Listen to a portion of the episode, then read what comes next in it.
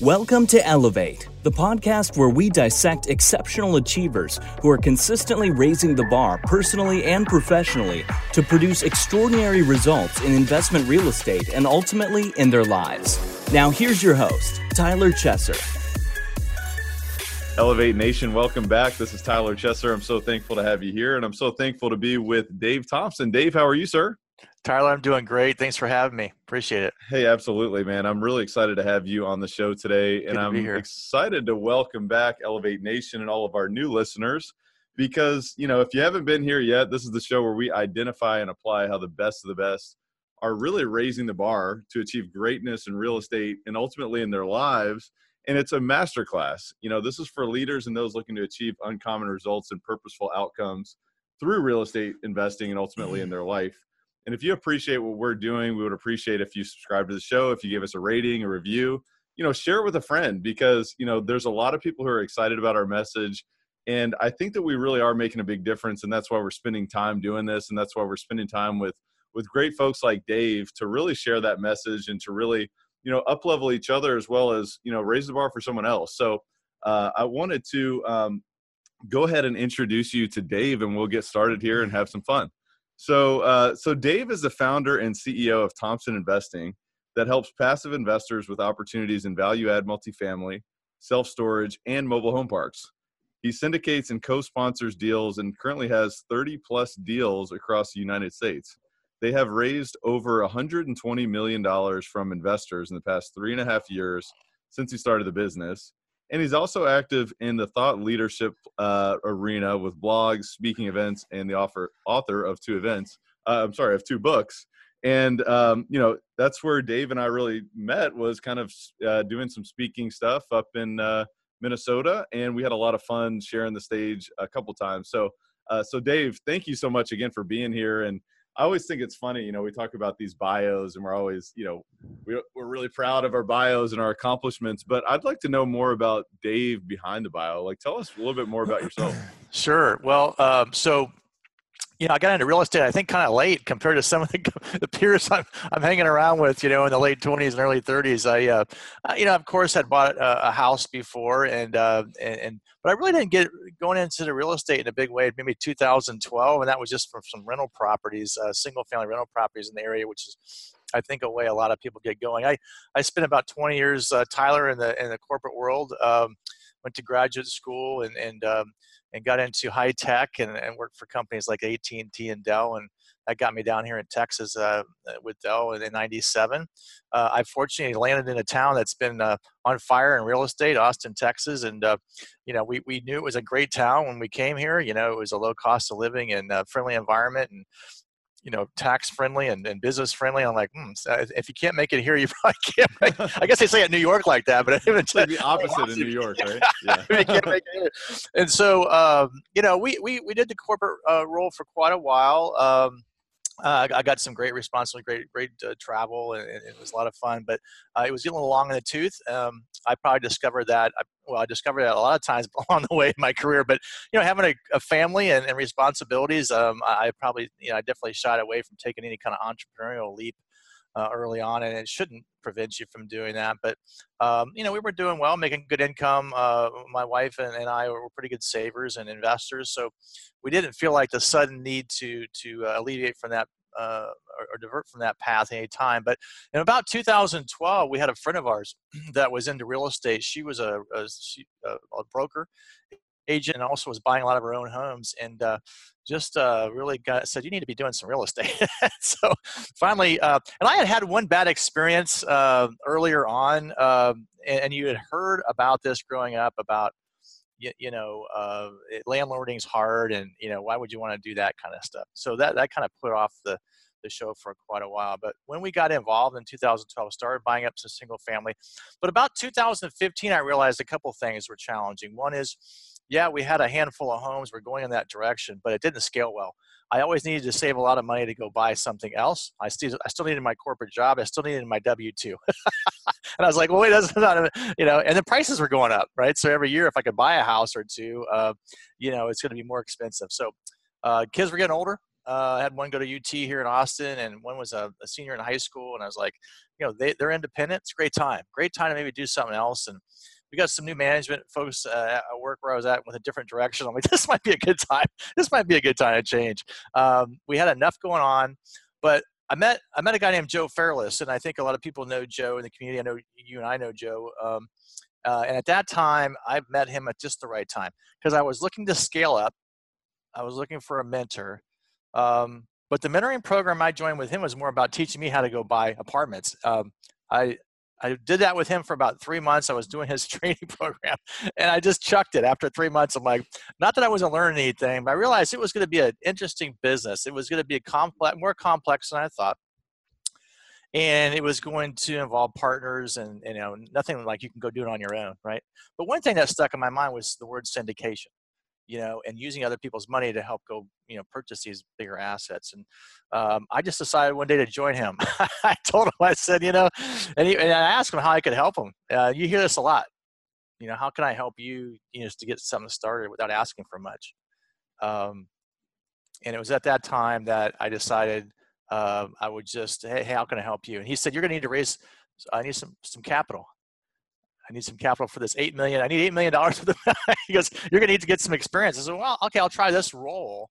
Um, and that just took off, and I just kept doing more deals with him, and then branched off. So, you know, my background is uh, fairly recent in real estate. Really, I mean, you know, buying something it's in 2012, really, and then syndication and big time commercial investing probably started that in 2015 16 you know we're here 2019 and you know three years later we've you know we, we've, we are over 100 million in assets and uh, as far as what we've collected for investors and working with investors and um, lots of 30 30 something syndications so it, i think i guess i'll stop here but the message is you can start late uh, and uh, you can do pretty dramatic things in a short period of time if, if, if you meet the right people uh, situations right. But you're, I think, most importantly, that you're, you know, I, I was Pat Harry, I was passionate enough. I already bit the, got bit with some of the real estate and what it could do for you.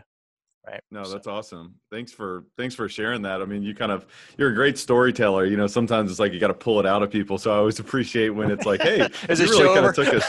Yeah, I think we're done now. So thanks for listening. yeah, so it was great. Uh, you guys have a good weekend. Okay. No, but I really appreciate that because it really gives context in terms of your journey. I mean, a lot of people can relate to the whole journey of certainly spending a lot of time in the corporate world and and mm-hmm. doing it the right way. You're saving, you're you're building yeah. your wealth, and kind of you know you're acquiring assets, whether it's single family mm-hmm. homes or whatever it may be. A lot of people right. are in that space, and it's mm-hmm. like you know, and, and, then you can start to say, well, wait a minute, does this actually make sense? Yeah. Um, at yeah. least I, that's kind of how I, I came across that myself when I was in the corporate yeah. world. I was like, man, wow, I'm I, this actually isn't getting me completely where I want to be, and there's actually mm-hmm. some different avenues. Um, but kind of fast forwarding for you to the point where you you met Joe and you started to learn about acquiring these assets as a syndicator, but then you found that hey, you know what? There's actually this pretty significant role that I can play mm-hmm. as a money raiser. And yeah. one of the things that struck me so quickly about you is like you're the type of guy who can build relationships very quickly. You're you're mm-hmm. very fun, but you're also very knowledgeable and you're somebody that people have confidence in. So I'd be curious to know, um, you know, what what type of qualities do you think have have been able to make you successful as a as a capital raiser, as a private sure. equity provider um, yeah. for these deals?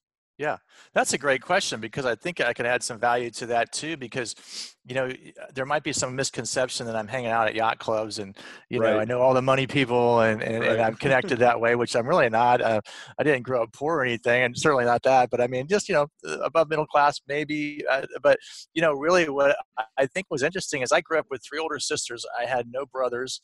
Uh, and I was the youngest, and and so when I was a teenager, I, re- I distinctly remember that um, I, I, was I was kind of shy, you know, not not overly shy, but kind of shy, and you wouldn't have uh, marketing and, and, definitely not a sales role would have been in my mind at all. And I, I, really don't feel like it's a sales role I'm doing now, but definitely marketing or something like that.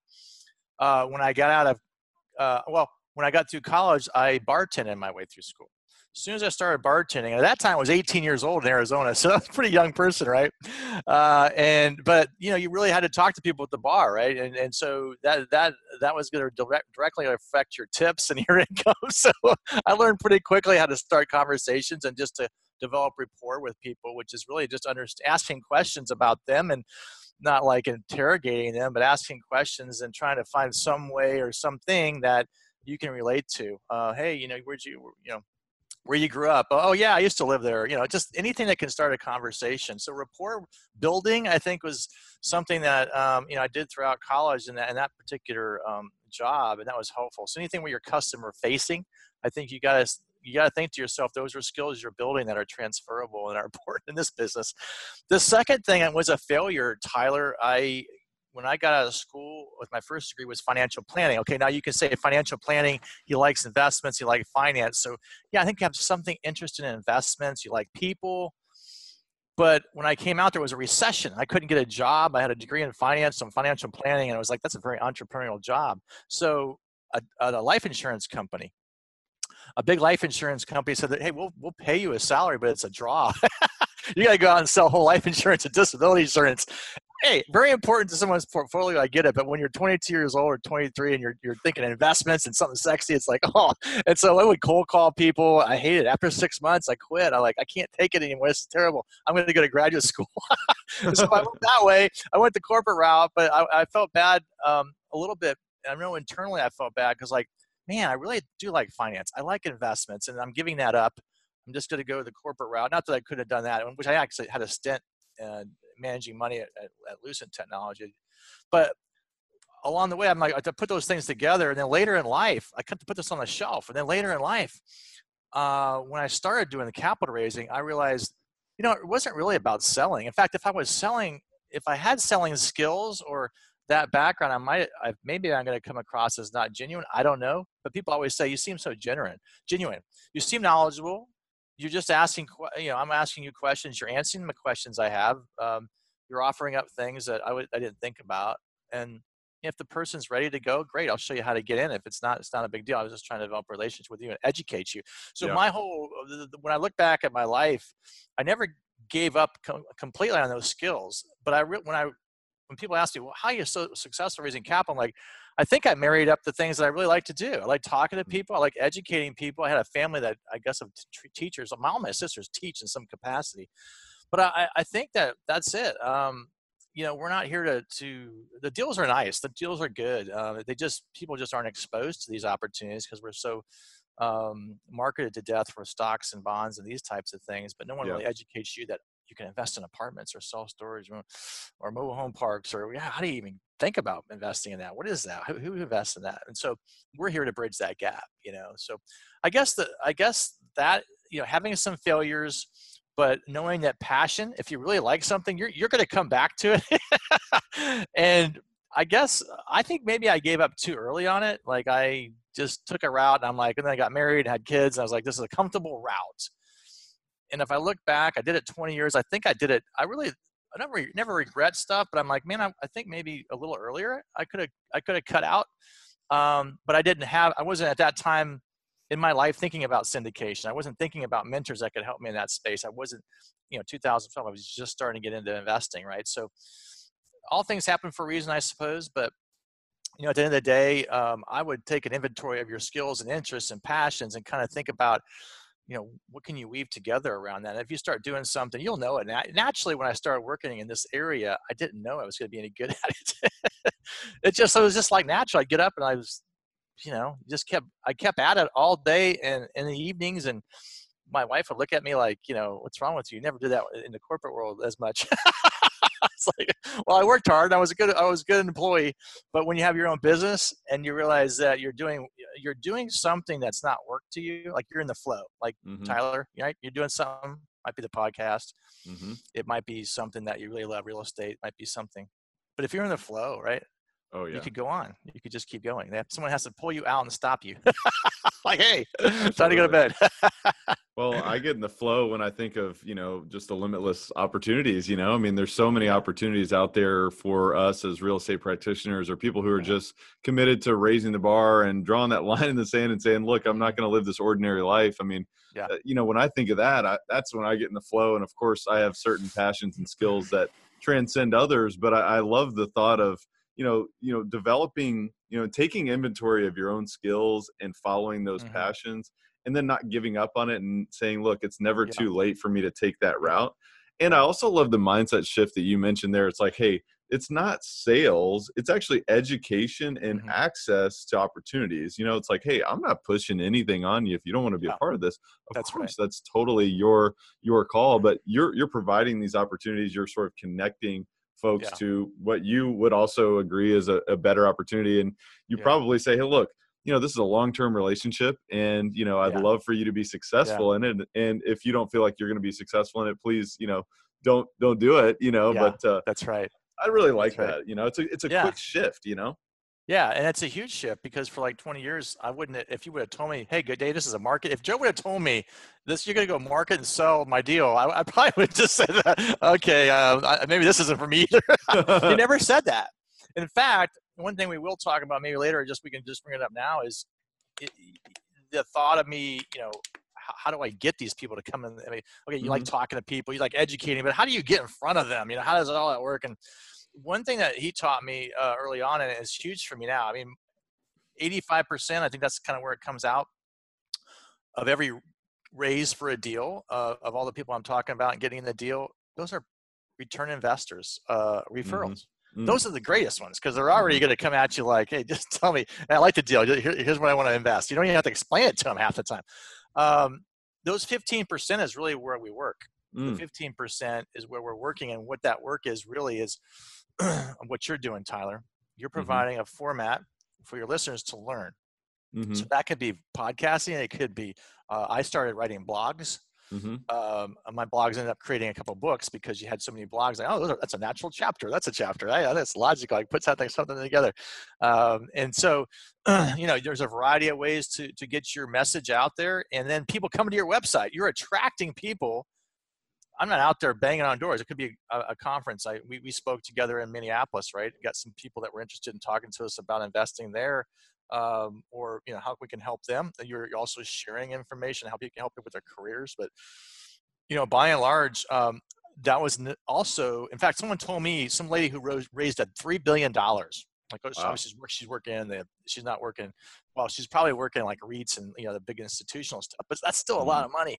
Yeah. And uh, I didn't attend her web. I didn't attend her conference, but someone who went there that knew um, that went told me about it. She says the first thing she said is, uh, she said everybody. Every, it was a capital raising seminar, and she said, you know, do you know what the holy grail is to raising capital? And and uh, you know, how, how many people write a blog? How many? And so it came out like ten percent even knew what thought leadership was. And she says, to me, that's the holy grail of capital raising. And I, I absolutely agree with it. Outside of your return investors and referrals, which is to me the, the, best, Mm-hmm. the, the 15% that new people that keep coming through the door and, and, and keeping the, the, I used to think about it as a pond, you know, it's a stagnant pond. If no one's coming in, nothing's getting out, it's just going to stagnate. But if you got some fresh stuff coming in, fresh, you know, so, Yeah. so that's what I feel that we always have to do. And that's probably where I spend, you know, a considerable point of my energy um, is uh, making sure I get content out on a regular, consistent basis in some form of, and that could be like on BiggerPockets. I'll go into apartment forums uh, and just you know answer questions, and people see you as credible. Either you're providing a forum like your podcast to have good guests on, or or you're sharing good information yourself, or but that's huge. That's huge, and that's not. I don't feel like you're selling, right? You're not selling. You're just No. providing a forum, a format for healthy exchange of views and information that you can take as great, or I, hey, that's not something that's important to me. Mm-hmm. But that's huge. That's the huge part of that. I like the whole thought process of 85 15. You know, that Yeah. can be applied to almost probably Yeah. any business. I mean, especially, you know, if you're looking for deals, I mean, probably 85% of the deals you're going to find are Yeah. going to be referral or repeat, you know, sort of Mhm. uh, relationships. But if you can really spend your time focusing on, hey, well, where's that 15% of new business coming from? Uh, you know, I think that's that's Right. your greatest opportunity. But um, what what a great um, what a great thought nugget there. So I want to transition, um, and actually I want to talk a little bit about you know just you as a person. I'm curious to know, was there a moment in your life that you said, hey, you know what, I'm not going to live this average life. I, I plan on doing great things and, and living a life of of abundance and and um, you know outside of the norm or was it more of a process for you did it take the 20 years uh, of going through the corporate uh, the corporate route to get there or how yeah. did that work for you well i don't think we i mean when i first joined uh, some of these companies in the heyday of uh, dot com and what was going on in the stock options and all that stuff i didn't think we were going to be be doing as long as we do, we would and then we hit 2000 everything stagnated you know nothing really mm-hmm. happened for a decade uh, so that was a long decade uh, you know, I, I, think I think for me it was more of a process and time. I was pretty sensitive to the. Uh, maybe I wasn't around a lot of people doing entrepreneurial things, and I think I was more around the mindset of, you know, if I, I was going to work a couple more years, and, and, then and then wanted to get, I wanted the kids to get, I wanted to pay for their college and get all that set, and make sure everything was good. So mm-hmm. I just didn't want to pull the plug in the middle of something. So I was not that kind of risk taker, and we like I said, we were making a good income. We were good savers and good investors along the way. So we were just focused on when is that point going to be where we could um, maybe go part time. There was some discussion, at, and even in the corporate world, people trying to do these part time roles, working out of the house, and yeah. we certainly moved towards working out of the house a little bit, which is kind of nice, but it's more flexibility. I absolutely, it's funny. I feel like I'm working harder than I ever did. However, I'm having more fun, and I have just so much more control of my time. Mm-hmm. Like I, I do not meet people if it's two, 10 o'clock or 2 o'clock. That's my coffee meetup times in Austin, Texas, because traffic's not very good here in the morning or evening. So that's my that's my schedule. I'll tell people there's you know 10 or 2. Now phone calls I can take you know throughout different times. Um, my wife and I just got back from Abu Dhabi and Dubai a whole week. Mm. Uh, a month before that, we were in Iceland, and I, I have deals going on. I'm working deals, but um, you know, my role is not intense. I mean, it's not really that intense for a long time. It might be if I'm capital raising, I, I can literally raise the amount I need, maybe in a weekend or one week, and and then the rest of it's just kind of a you know maintenance. It's not. Uh, mm-hmm. That's another thing I like about it. People have asked me, "Hey, why don't you just like be an operator?" I'm like, "Well, I'm, I'm on the operational team." yeah. I have a role. I just don't want to be uh, every day, you know, working with the property. I just that's not me. That's a job. That's a job. Mm-hmm. Now they're getting paid uh, maybe a little bit more, and, and great, fantastic. I don't want a job. I, I, I, left the corporate world not to have a job. I right. wanted some kind of part time. It's actually I spent a lot more time in it, but it's a like I said, I'm having fun, um, and, I, and it's given me opportunities to you know be with my family when I need to take travel trips, you know, see parents, whatever I need to do anytime mm-hmm. I want to do it. I don't have to to ask anybody. Can I take time off? I love that. I don't have to oh, ask oh, anybody. Awesome. I don't have to, you know, it's just a really flexible schedule. And uh, that's probably more worth it to be me than, you know, how big the thing is going to get. I'm not really over, at this point in the career after three and a half years, I'm not overly bent on being the biggest and baddest in, in my in my category. It's yeah. not I'm, I'm not, you know, I, we, we put up here, like you asked me, you know, my bio, and it's like, okay, I got 6,000 units or that is not, when I, every year, that's not my goal. I don't even have goals really. I mean, someone asked me about that on a show and I don't want to, I don't want to sound like a, but there's, I like there's a lot of focus on goals. Now here's my, my take on it. Uh, my, my life has evolved with some kind of mental aspect of where I kind of want this thing to go. And certainly mm-hmm. a, a quarter or two in advance, maybe I want to try this, or maybe I want to try this. I'm always thinking about the business but I don't sit down and say in 12 months from now I'm going to have you know X amount of units, and because I it's like I don't want someone to tell me the end of a movie. Mm-hmm. I want somebody to tell me the end of a book. Mm-hmm. I feel like the more structured I am, then it's it's taking the fun out of life. I feel like it's too structured. So I'm kind of semi-structured. I've got some things I'm focusing on. I know the next, you know, 12, you know, six, 12 months. Here's generally what I would like to be doing. Maybe I want to start a podcast, Tyler. But I don't have the exact day, exact all those steps, and I know if yeah. I wanted to, if I wanted to do it, I'm gonna, I'll probably talk to you. I'll probably talk to two, two or three other people, and probably in a month or two, I could have something up and running. And it's something in my mind. I'm thinking about that, but I'm not like, I'm not like getting up every morning and saying, Here's yeah, yeah. And so, and some people are different, but I've, I've found that if I'm a little bit more relaxed about it, it's a little bit more fun and interesting. I, I don't want to mm-hmm. know the end of the story. I want to know that it's evolving. I'm growing. There are some metrics around what I'm doing. Hey, we got so many investors now. The portal's this. I have 110 million investor capital. That's all good stuff for the show. You know, this otherwise, why you have me on the show? Well, because the guy's got these. Look what he's done. Yeah, you have to have some measurements, but that's not what's driving me really. It's more well, like the lifestyle. are you someone who is looking to seriously elevate your life this year? I mean, now, this year, 2020 because I want to let you know that I am currently opening up a few coaching spots for people like you who want to close the gap from where you are to where you want to be. And I want to invite you to visit coachwithtyler.com. Again, that's coachwithtyler.com. I have to tell you, this is not for everyone. This is only for those who are defiantly committed, those who are decisive, those who are coachable, those who are resourceful.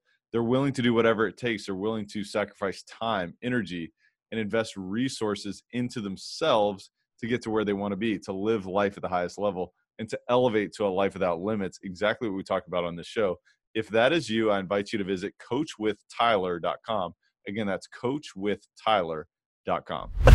Yeah. well, the lifestyle. Well, that's what it's all about. I, I do think that's actually one of the big reasons why I started this show is because it is about the lifestyle. You know, yeah, it's about yeah. who you become. It's about, you know, what you create, what you give back. And one thing that I've had a shift on goals recently is about, you know, you don't necessarily always have to be so overly structured with goals. It really is about who you become. It's about the mm-hmm. identity that you cultivate. It's about you know, yeah. like I, I, read Atomic Habits and I thought it was a super approachable. Oh, I book. just got done reading that book. I was yeah. going to share that with you. That's great. Were you? James, oh. James yeah, Kramer, yeah. right? Or, yeah, uh, Clear. what's his name? Clear. Clear. Yeah, yeah, yeah.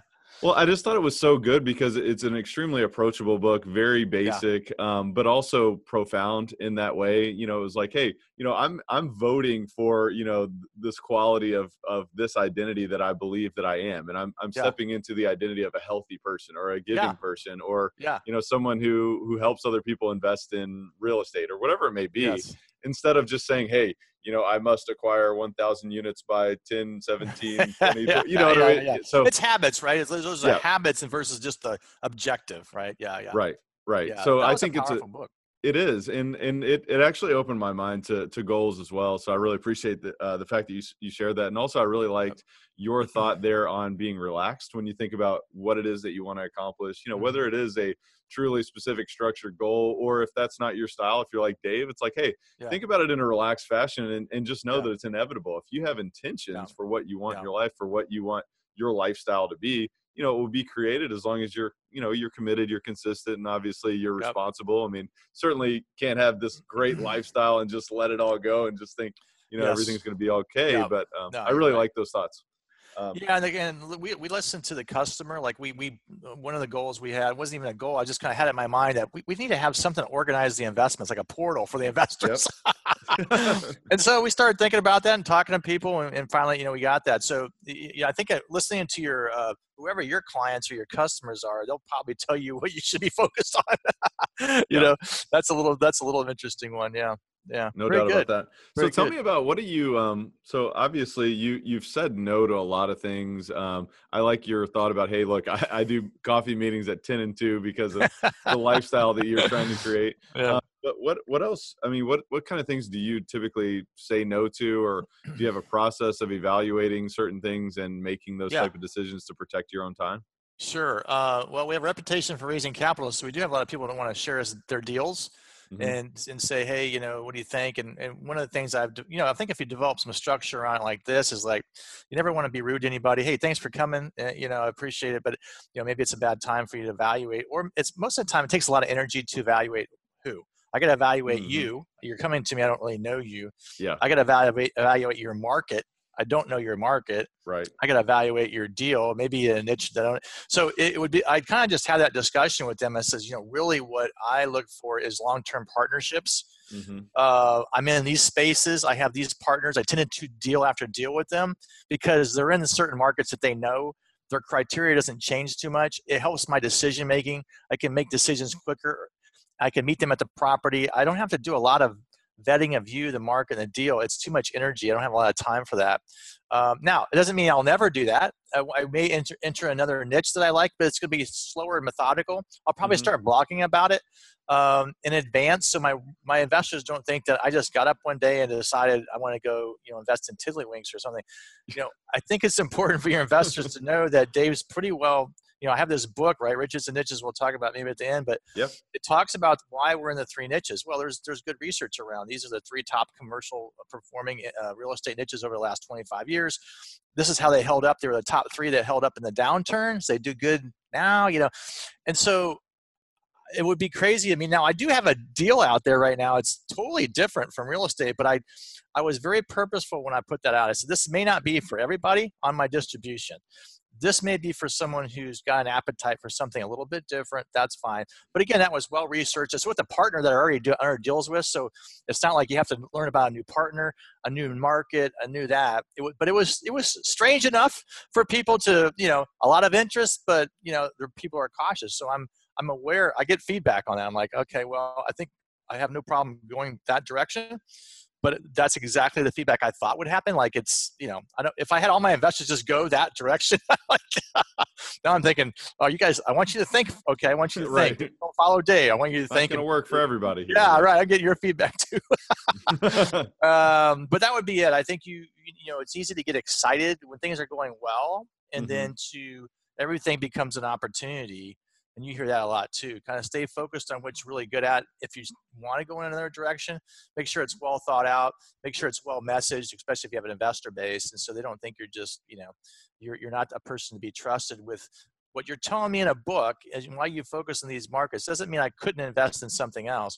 Oftentimes if i invest in something else that's different it will be with my own personal capital first too. Like mm-hmm. I, I want to see in a small amount. Like i, I want to see you know, I, I invested in a hemp farm.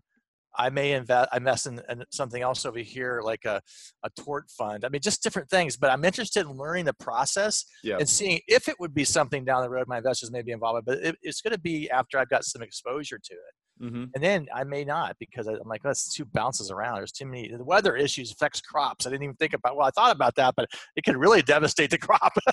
no, I don't want. It pays no dividend. You know. yeah.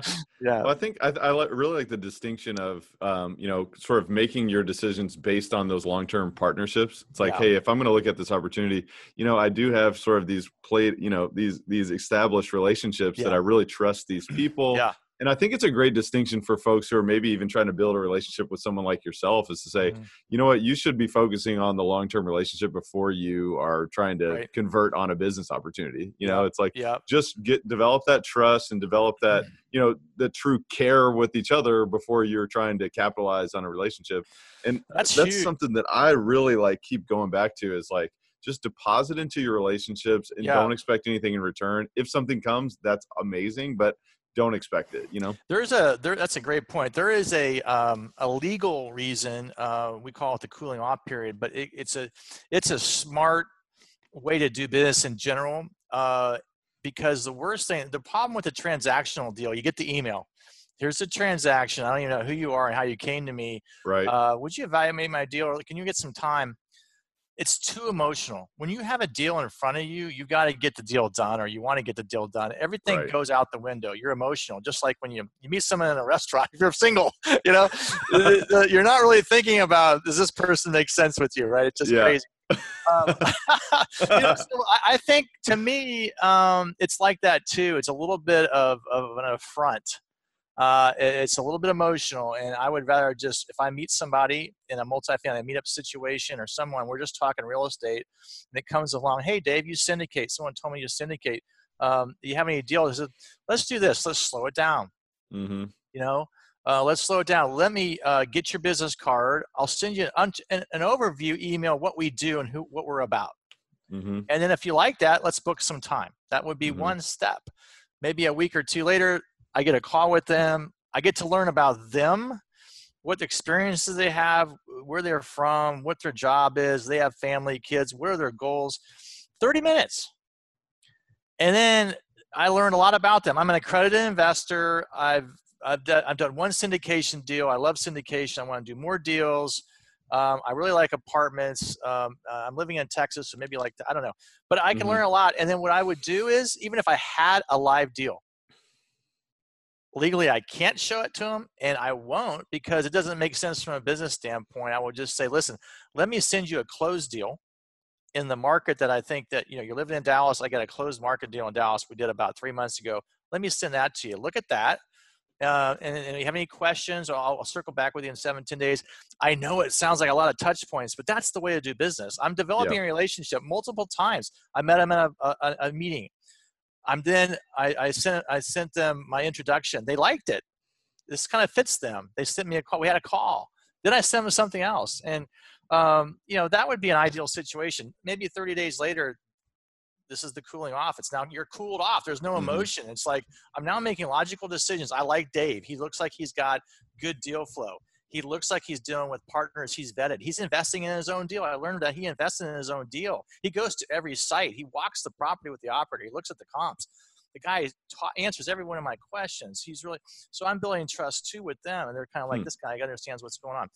That can't happen in a email. Here's my deal. Here's who I am. Like, what do I even? I like Wow. almost Yeah. laugh at those. I don't even know where to start. I, I often, sometimes I don't answer them. I, I, will be honest. I just like it, it maybe too many of them, but I'm like, I just try to understand. I don't even know where they're coming from. Like, how do you come to me? Like, so it's like, is this like a spam mail? Like, I don't even, like, it's not even an introduction. Hey, I, I met Tyler and he said you're doing this. That's even, that's a, a good try. That's a good start, you know, but I don't even Yeah. Some people just show up. Dave, like, you're talking about hard deal." work here, man. This is not this is not quick. I mean, come on. You can't just click a few buttons and it's done. I mean, And Uh, I've been there. I've been yeah. there. I have a deal and I need 500,000. It closes in two weeks. And my biggest investor just decided he wasn't going to get liquid in time. And I've been there. I know, but it's, you, you know, you just, it's, it's, you can't be in an emotional state because then I Mhm. start selling. Then, then I'll start selling Yeah. like I'm selling. yeah. And that, I, I know exactly what happens. It's just, you're, you're just gonna be like, wait a second. and it's not hardcore. It's just, you could just pick up on words like, I'm in a hurry. I I got to get this done and I just need the capital. right, right. Give me the Well, questions later to- after we close. You're just trying to educate quicker, right? Yeah, yeah, yeah. And it's yeah. just speed the process up. So the best time to network is between deals. Really, that, that would Mhm. be ideal. Uh, Tell me about a failure. I mean, has there been Oh. any any substantial failures that you've experienced uh, along the way here? yeah, the first year in, in the syndication business, I didn't make any money, and you're like, well, how did that happen? You, it seemed like you got out of the gate fast, which I did. I did three or four deals. The very first deal um, I worked on with this the the, the operator. Um, uh, I got uh, I got caught up in a phishing scheme, these online things, and uh, he had sent Yeah. me an email with the wiring instructions. I'd sent it to my 13 investors, my first million dollar raise. I, and this is we've changed all these processes since. This is the first one. He's on Gmail. I'm on Yahoo. We don't even we don't even have our my office. I don't even have anything you know set up to, to to do an extra screen like Office 365 does a pretty good job. And then he sends me an email. It looked like it came from him and someone intercepted that and it, it, later on i looked at it there was a late letter transposed kind of a phishing scheme someone was following us and um, his real email instructions went into my junk folder i never saw it i saw this bogus email with bogus wiring instructions emailed that to my 13 investors uh, fortunately or unfortunately I, I say fortunately now at the time it was unfortunate four of those people had already wired the money to the account and was gone $225,000. Hmm. So I worked with my, well, first of all, I worked in corporate American operations, so I knew not to panic. But I remember exactly in my house where I was standing, almost what I was wearing. I, I just Hmm. remember like that day, like when Elvis died for me. Like, well, I remember I was. Jeez, yeah, just remember certain things in your life, like guaranteed. and where were you Yep. were and that one i'll never forget um, fortunately i emailed the other nine investors and said hey, we have some new information so they never knew anything the four investors i immediately said we're covering you do not worry about it and and they wanted to know about the process and how it all happened. Of course we'll get that information to you. Mhm. uh, we did talk end up talking to the fbi i. Tried i learned a lot about this process but there is no fdic protection for wire fraud or wire right? And it kills you. But what ended up happening we've changed the processes since. I don't even handle that an- anymore. It's uh you know we're all doing it on docusign. We're doing everything. I'll, if people so i coach people today like this is you need to understand a little bit about the back end. I never want this happening. It's happens a lot with title companies and, and things Mhm. like that and and that's a lot of money. But anyway so 225000 came out of our pocket uh, and the, the guess the good news story is this: one, we got really good at how how, how not to have that happen again. I've been on podcasts before telling people uh, about it, how to do it right. Um, and then the third thing is that investment we've since sold in two years, 52% return. All those four investors, everybody made money. Three of those four investors have invested again with us, and one I think awesome. just the situation wasn't there. So we, it, several of those investors, those three investors, multiple deals. So we, you know, you can have a failure, and it could be pretty devastating. And I never thought once about quitting. Never. People ask me like, "Man, that would have. If I lost two hundred twenty-five thousand my first, you know, like I'm, I'm going backwards here." I'm like, Right. never thought about that. I was upset. Uh, I thought we should have had a better corporate processes and controls in place. Why am I the guinea? But you know, it, it is what it was. We, we covered the investor. We took care of the investor first. That's the number one thing. Take care of the customer. We'll figure out on the back end. And my earnings, you know, over the next two or three deals, we, we both uh, the operator and I split that, and then we kind of came whole after about three deals. But my first year, I really didn't make any money in the, in the, in the deal. But it never dawned on me. I was adding investors every deal, and I was growing those investors, and they're in good deals. Both we've had two of those three that first year closed for for good returns, and and so, yeah, I mean, you can have some bad stuff happen, and that was the worst thing that happened. That was the first deal, my first one, my first deal, and I almost got not. You know, I was like, I would have knocked a lot of people out of the park. I, I, guess the good news was, what if it was 13 investors and a million bucks? I don't know if you would have been able to, to do it. Um, right lot. Uh, we would have had to figure something out. Um, that would have been a big recovery. So, do you think that there was like some reason that this happened to you, or I mean, is there something that wow. you gleaned from this that um, that really kind of set you up for a later success, or or is it just like you know what, it is what it is. This these kind of things happen. I'm just curious. I don't know if you've had any sort of uh, you know thought process on this since. I think I I just knew I was in my um, well, I'd only done one deal, so I didn't know I was in my element. When, when Joe said you, you know, we started at a five hundred thousand dollar target, got to a million, and I remember when Joe said, "That's phenomenal." Like I don't have anybody I work with, and he hadn't been doing a long time, but I can tell you, I coach people today, and uh, not not to boast or anything, but I didn't know at the time how significant it was. It's hard to raise a million dollars on your first try, or even mm-hmm. Even after several tries. And some people never get to a million. I, I think it's coachable to get people there at some point, but um, it, you know, thought leadership, all the things we talked about. I think when I look back on that, I just must have really been in love with what I was doing. I must have really found this could be something really cool. And I knew that the, that mistake was correctable. Mm-hmm. It wasn't going to be like I'm going to that that mistake could happen anytime. I'm going to no. I needed. We did some pretty stupid things, and when I look back on it, we, it's only you know three or four things could have been prevented. Um, and and and and but uh, yeah, I think I was just in my calling. When you're in, you're in your calling, I mean, I don't know, whatever you you, you repair motorcycles and you love it. I, I, whatever you do, if you're in your element and something really bad happens, you don't think about quitting. You just don't. It's just yeah. never even dawned on me. I mean, I think that's the powerful message. I never. Mm-hmm. I would have thrown. I think a lot of people just would have would have just said, "This is not worth it. I'm not going to yeah. handle people's money. Forget that. There's no way around it." I, mean, I never thought about that. I felt, oh, I feel really bad for my investors. I feel bad about it happened to them, but you're going to be whole. Okay. And mm-hmm. fortunately, the deal worked out. The deals have done well. Most of our, I haven't had any really big, I haven't had any deals that have blown up yet. Knock on wood. I mean, we haven't, you were asking me what would be, you know, I know we're going to have some deals that are going to be challenging, of course. Um, but as long as we, you know, we can work our way out of them, I think that's good. Yeah. Um, I think there's so much wisdom though in the fact that it's like, okay, it happened, some a bad problem happened. Now here's how we're gonna yeah. deal with it. It's the immediate like even as you were telling that story, you're like, okay, we're gonna fix it. We're gonna make it mm-hmm. happen and yeah. we're gonna cover this. It's all good. And um, yeah, I mean, I think that's the mentality you gotta have. It's like expect that problems will happen. It's not all yeah. gonna be rosy. It's not all gonna sound exactly like it does in a podcast. It's not all gonna right. be exactly what you read in a book.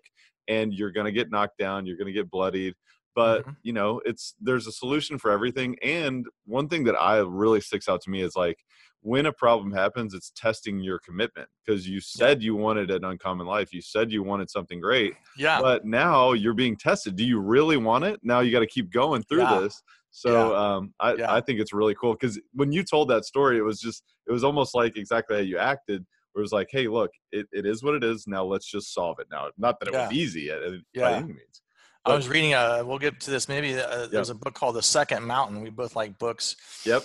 Uh, the first mountain you're climbing is a job, and then the second mountain is kind of your vocation, your calling, what you should be doing. Um, mm-hmm. And a job, I think some of the difficulties you find is okay. Now it's a job. Oh, that happened. It's a terrible job. Now this job's getting worse. I really hate this job. when it's a vocation, it just doesn't. It doesn't really. You know, you want to go after challenge. First of all, you want challenges, and you know the, the give back now now you're getting into the situation where you've get, you made your money, you, you you got your respect or whatever you want in that first mountain. But now the second mountain is about community, it's about family, it's about giving back. Because mm. and then those those kind of vocation, those aspirational things, uh, and you want to be striving. You do want to be striving. We talk maybe the goals, whatever whatever works for you, but mm-hmm. you should be striving and challenge. I think the human dimension is you can't wake up. Listen, right now I could quit probably not do another syndication and maybe not have to worry too much about money for a while. Right. But I think, what do I do? I don't know what I do. So you you want to be doing something, and if it comes to the point where it's not fun anymore, then go find another vocation. But you you need to be doing some things that really energize you and are really passionate about, and uh, it takes a while to find that. Took me mm-hmm. a while to kind of find the intersections of several disciplines to say, gosh, I did. Who knows? And when I did the Briggs Stratton test, what is it? Briggs Myers test. Myers Briggs. Time ago, Brian Myers Briggs. You know, yeah. I look at all these things and like I married four or five things together to choose a major. You know, and, and then uh, so so is there's so many pieces of the puzzle. The puzzle could yeah. fit in different ways and different dimensions. And capital raising was never one of the one of the one of the right. One of the career choices when I took that test. You know, but maybe right. it would. Maybe I maybe they, they you know marrying up some skills that that that you you, you didn't even know there was like there you didn't know there was a calling out there for you, but you know keep, yeah. I think you just follow that curiosity, right? You uh-huh. just continue yeah. to try and keep striving and challenging yourself, like uh-huh. you're mm-hmm. talking about. I read a yeah. book uh, actually earlier this year called Psycho Cybernetics uh, yeah, by Maxwell uh, Maltz. I believe his uh-huh. name is. Yeah, and, yeah. Uh, you know, what he talks about is that humans are goal seeking mechanisms. Yeah. You know, we, we talked about goals differently earlier in terms of, you know, it's kind of about your identity, but it's about striving towards something, right? Yeah. If you don't, if you're not striving towards something, then, you know, you don't feel that purpose and you don't really thrive as a human it being. It can't be so, easy, right? I mean, it's got to be, oh. you got to have some challenges. You got to have some yep. failures. You got to push your limits. Yeah. Yeah. Raise the bar. That's why we, talk, that's why we always say, how are we raising the bar and elevate? So, yeah. Um, man, you you actually get you gave me a perfect uh, transition now into our kind of what I call our rapid fire section. Yeah, it's, yeah. Uh, you know, it's I call it the rare air questionnaire, and it's so perfect because you're talking about two mountains. And yeah. really, what this is, it's about us scaling the mountaintop. You know, we're scaling yeah. the mountaintop, and we're looking for that other mountaintop. We're going to continue yeah. to climb. There's always another mountaintop for us, and yeah. Um, you know, the whole purpose behind Elevate is that, you know what, when it got challenging, when the wire fraud happened, you know, when mm-hmm. something knocked us down, we didn't give up. We continued to scale that mountain. So mm. um, I, have got a few questions in here, and I'd be curious okay. um, to know for you. Um, what you know, you, we already talked about one of your favorite books there. I'm uh-huh. curious to know what's the most impactful book uh, that you've read otherwise.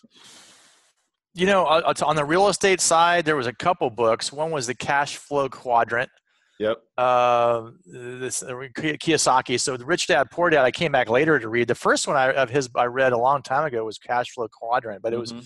that really talked about leveraging uh, your time and, and, getting into something that uh, you, you, get there a lot faster. I, that was the, the, good one. Um, there was a guy named um, Keller. Uh, so Keller, Keller, Williams, yeah, Gary. Keller, Keller Williams uh, the multimillionaire real estate investor. I think that's what it's mm-hmm. called. I read that yep. one. I like that one a lot. It started really, yep. and he's here in Austin, and that resonated with me really well. I think I started reading that in the early 2010, 2000, right when I started the, the single family homes, and then I realized he has a section there about you know scale and, and all that kind of stuff. I started thinking, you know, I can't have this corporate job for 40 years just to buy uh, one or, or two houses. How am I going to get this thing?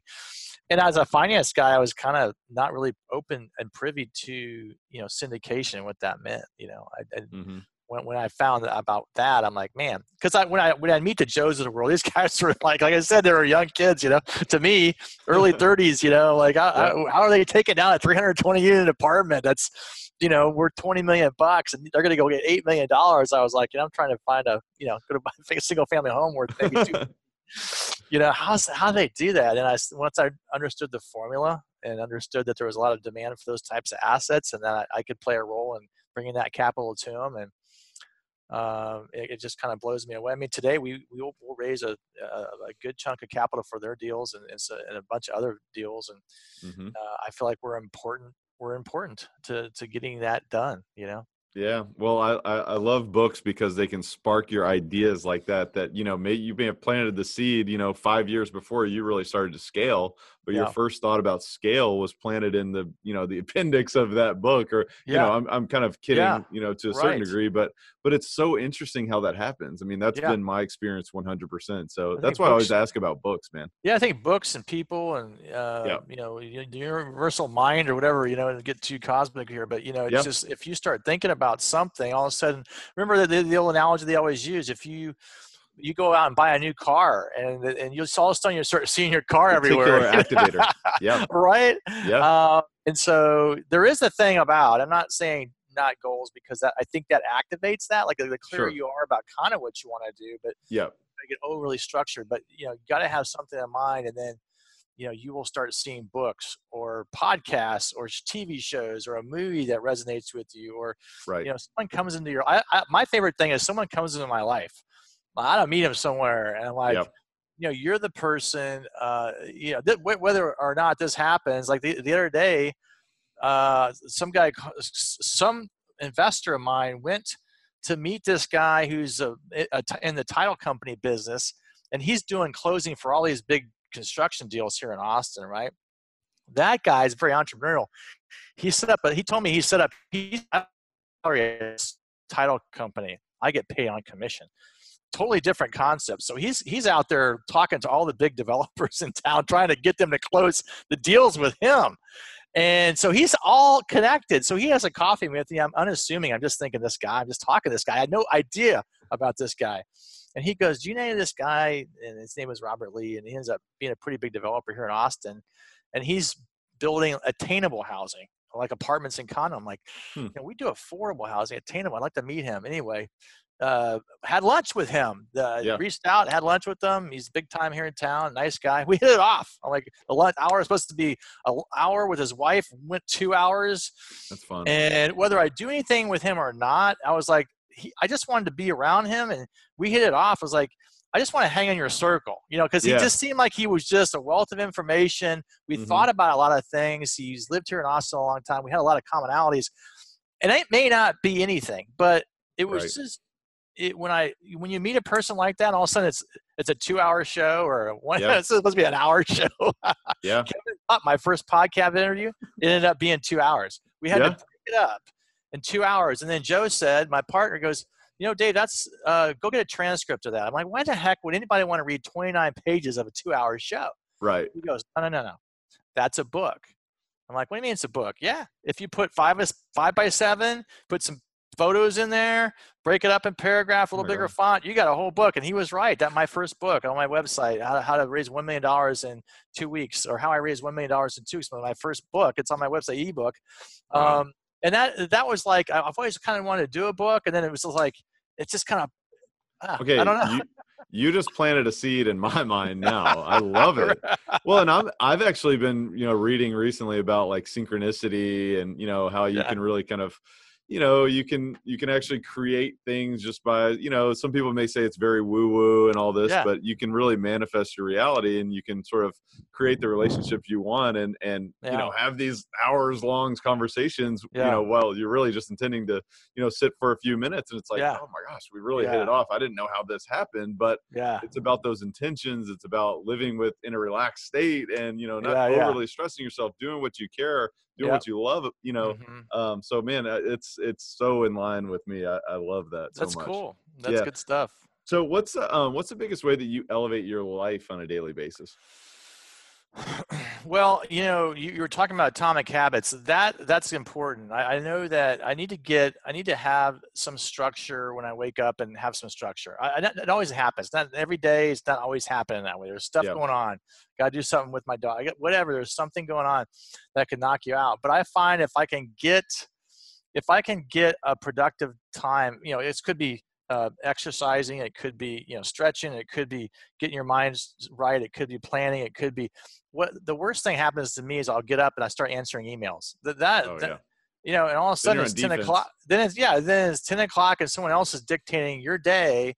Then all of a sudden you start your meetings and phone calls come in, and all of a sudden it's at the, you know later in the afternoon when you should have worked out. Now you're kind of tired. You're like, you know, maybe do I really want to hit to the gym? And then you know the evening seems to be more disruptive. So um, I guess in my life I've learned um, I, I love the morning time. Uh, I love when it's quiet uh, and, and I get a coffee and I can really kind of plug away. And the more times I get like that, and to kind of, you know, I'll get up, I'll read a, I'll read a. Uh, I was we are talking about the second mountain. I just, I'm going to read a chapter. I want to get up and I read a chapter before I read Yep. an email.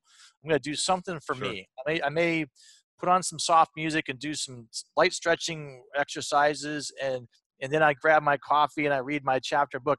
Have something for yourself. you know doing something in the first part of the day for yourself Mhm. um, you know having a good breakfast whatever that routine is it doesn't have to be 10 routines don't go crazy but, but get a couple routines um, and I, I have a much more better day when i know i've, I've done these things for myself yeah. the, if i look back on the days that i don't think i was very productive or I, i'm like i didn't exercise i didn't read Mhm. I I was just doing emails all day, and I didn't get to my most important thing. And there's another book. Is it? It's going to pop up on my book stand. Oh, there is one last book I think is awesome. A guy named Cal Newport wrote a book called Deep Work. Oh, Deep okay. Work. Yep. This guy did amazing things in a short a period of time, and what he did was he basically blocked out the morning. You know, he was trying to block out like eight eight to eleven, and that was his that was his time every day and he even had time at the end of the day to listen to a baseball game on the radio or you know it, it, you know just do some crazy stuff that was just so like why would he you know he's, he's got all this busy schedule but he's got time to do all that stuff because he took care of his most important stuff in the morning Mm. he just blocked it out there's you know hal elrod there's lots of people that have those kind of concepts but Yeah. uh, to elevate your game if you really are serious about it i think you really got to take control of some amount of your time every day the best is probably in the morning or you know find out in your life where Yeah. you don't have a lot of, of, of distractions of family or stuff that could happen because otherwise you may have a series of days or, or weeks where you're not getting anything really done. You're like you said you're on the defense i've just been answering emails. I've been scheduling stuff. I feel like i'm being productive but i'm not taking that the 20% of the stuff that creates 80% of my results you know the deep work the, just find out what's the the deep work. If you looked at your whole week year and you said I, I- if i could just accomplish these two things okay well that's what you should be doing every day for an hour or two just doing that right Mhm. because whatever happens after that that's fine you got that taken care of it, it just not you're not going to beat yourself up Right. Yeah, I mean, it's like eh, what you're talking about is prioritizing your own growth, as far as I'm Yeah. concerned. You know, it's Yeah. like prioritize your own life, really. Um, Yeah. Because if you don't, no one else is going to do that for you. You know, uh, everyone else is going to take their own priority and put it to the top of your list if you Right. if you don't block that off yourself. Yeah, So- that's huge. And I guess the last thing we didn't talk much about, but I think is is core to anything that I do is partner with experts. So I've only got Mm. so far with partnering with experts. hmm So in anything that you want to do, there's experts that have already done it, uh, and and and you can get there so much faster. Like if I if I met Joe and said, you know, Joe, your training program is great. I'm going to go out and find a couple partners, maybe some friends of mine have a little money. We're going to go do an apartment. I mean, we didn't analyze our skill sets. We'd be right for each other there. And I made a decision to just join him. I'm like, this looks quite daunting for me to do it by myself. My investors, I don't want to fail my first deal. The lenders are going to look like I'm, you know, like, have you done a deal before? Why don't I just join someone who's done it? He's got all the credibility. He had that, many apartments. Maybe I had cut two or three under his belt. Let's just join and work with him.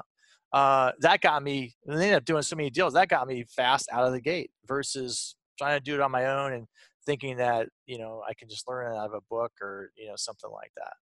I, I mean, I heard something recently. It was like, you know, you've got to embrace at some point too paying your dues as well. Yes. It's like no matter where you are in your life, what what age you are, but there's always some you've got to pay some dues. And if you say you want to, you know, if you want to be a syndicator, you know, there is a Yes. process to kind of get there. If you want to Yeah. be whatever it is, you know, certainly I, I love the thought of partnering with experts and getting there faster and smarter through doing that. Because I mean, Mhm. you're going to make mistakes still, but you're going to make Sure. a whole heck of a lot less if you Yeah. do it the right way. That's, yeah, uh, that's absolutely. really and they also they also often have connections for you Yep. uh, that would help you along your way. Um, yeah, it's just it's smarter and safer way to do it.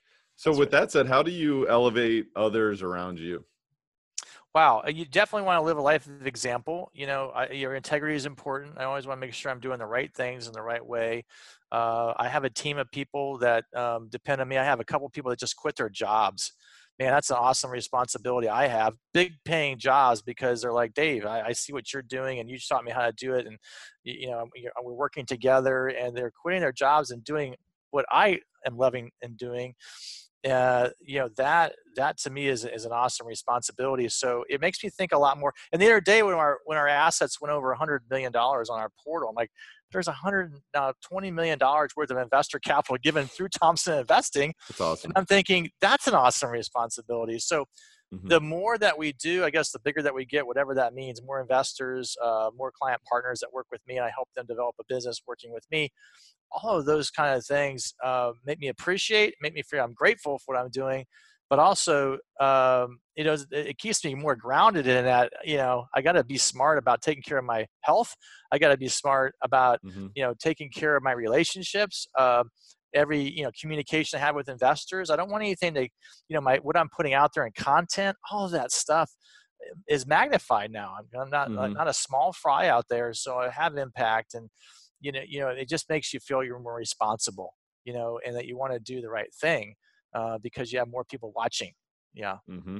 man there's uh there's been so much so much good stuff here. I mean i could spend hours and hours and hours talking to it's you. it's fun. Yeah. Oh my gosh we gotta cut so, it off. I know but i i am curious to know with that said do you have any parting thoughts or words of wisdom for elevate nation that we haven't really i know we've we could go so so deep for many more yeah. hours but i'm just curious you know what's a anything else that you would uh, impart upon or embark upon elevate nation well, I guess I, I we kind of just I, I'm I'm a little bit older from a standpoint of it took me a while to really figure it out, and I'm I have a daughter right now in high school. She's really smart, hard worker, and she's trying to figure out what she wants to do in college. And I was there. I did everything yeah. wrong in, in, my 20s. I mean, I, I went to five Same colleges here. to try to play college baseball. Uh, I traveled around. I I, uh, I changed majors three times. Uh, it took I did two degrees and a master's. So from the time I was 18 to about 29 years old, I was in school trying different jobs, hotel, restaurant management, I don't know, lawn business, you name it. And when, at the end of my 20s, when I look back today, my 20s was the most tumultuous decade of my life. Mm-hmm. Um, and so when I'm trying to embark on her, and when my oldest child, she four years, she knew exactly. Computer science, four years at UT, done working at Disney in California. But she's very creative. So she married up uh, technical with creative. I said, that's a perfect company for you.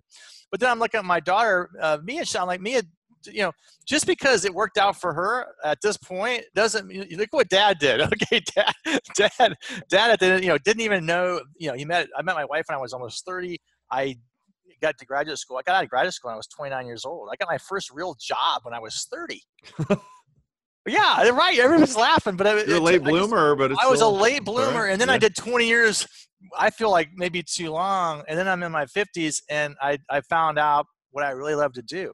So I yeah. guess my message to uh, a lot of people are is don't give up on that. Um, you know, trying to find what you want to do. Um, mm-hmm. And a lot of the things I learned along the way. Listen, it wasn't like I was in a corporate role and, and for 20 years and hated life. No, it wasn't yeah, that. For sure. Yeah. I mean, I traveled all over the world. I I, I met some incredible people. I've been to, I've been to I've been to Turkey. I've been to Brazil 40 times. I traveled. I mean, I was in a role that was like emerging markets, and then, so I, I, went to some fascinating places. I, I, I worked with some really smart people. I had some really great projects. I learned a lot about skills along the way. Uh, like even when I had the issue with the the wire fraud, I knew from experiences you know, you gotta the people who aren't affected, you gotta make sure that they are not gonna get drawn into this. yeah. I know the people that were affected, we gotta fix it and then we got to come up with a resolution action plan. You know, all that came from the yeah. corporate world. And, mm-hmm. if I mm-hmm. didn't have that experience, I don't know, I might have just blew up. I may, I may have paid a million bucks. Who knows? Right. Um, but I know that these are a collection of experiences, not to get frustrated, but not to give up, and always keep evolving, meeting people, asking questions. Um, but it, it, happened for me later, and uh, you know, i basically could probably retire from this business in a couple years, and in five years, it, it, it was a monster huge. Um, mm-hmm. You never know when you're going to be the Colonel Sanders and the Kentucky Fried Chicken recipe. You know, you are never going to be know when you're going to be Grandma Moses and when you're 80s. And so I guess for me, depending on where your listeners are, and if you have a lot of young listeners, I guess the message is, you know, don't get too hung out and strung out uh, if you haven't figured it out in your 20s what's going on. Because I, yeah. I just tell my daughter and like, just let it evolve just what's what's interesting to you let's take it from there? And you know she's struggling a little bit kind of figuring that out. I know it's a stressful time.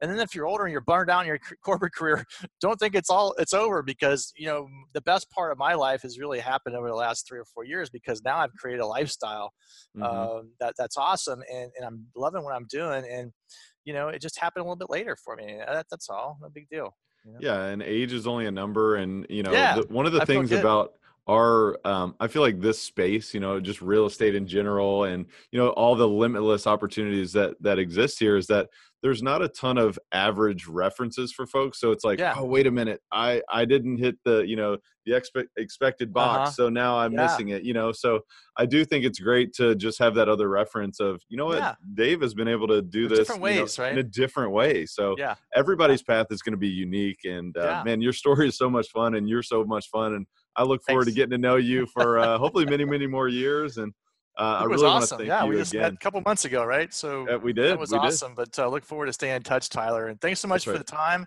Uh, hope the listeners got a few things out of it. And um, you know, if they need to reach out, uh, you you'll provide information, right? Okay. yeah so Go from there. well what i would say is that obviously uh, you can find dave at thompsoninvesting.com and um, actually dave has got a uh, pretty cool uh, offer there he's got a a book there we, we were talking Hang on one about second. Don't move. okay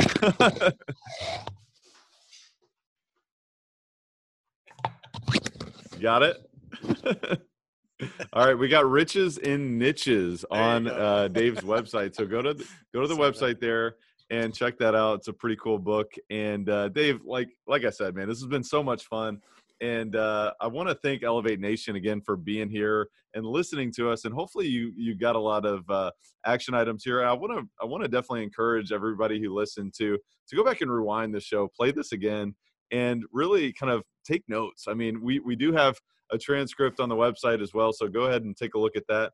Um, but you know reach out to dave and stay in contact with him uh, and you know at the end of the day it is about sharing with other people it's about giving the information having the abundance mindset um, teaching this to someone else but taking massive action. What's one thing that you learned today that you can take massive action on?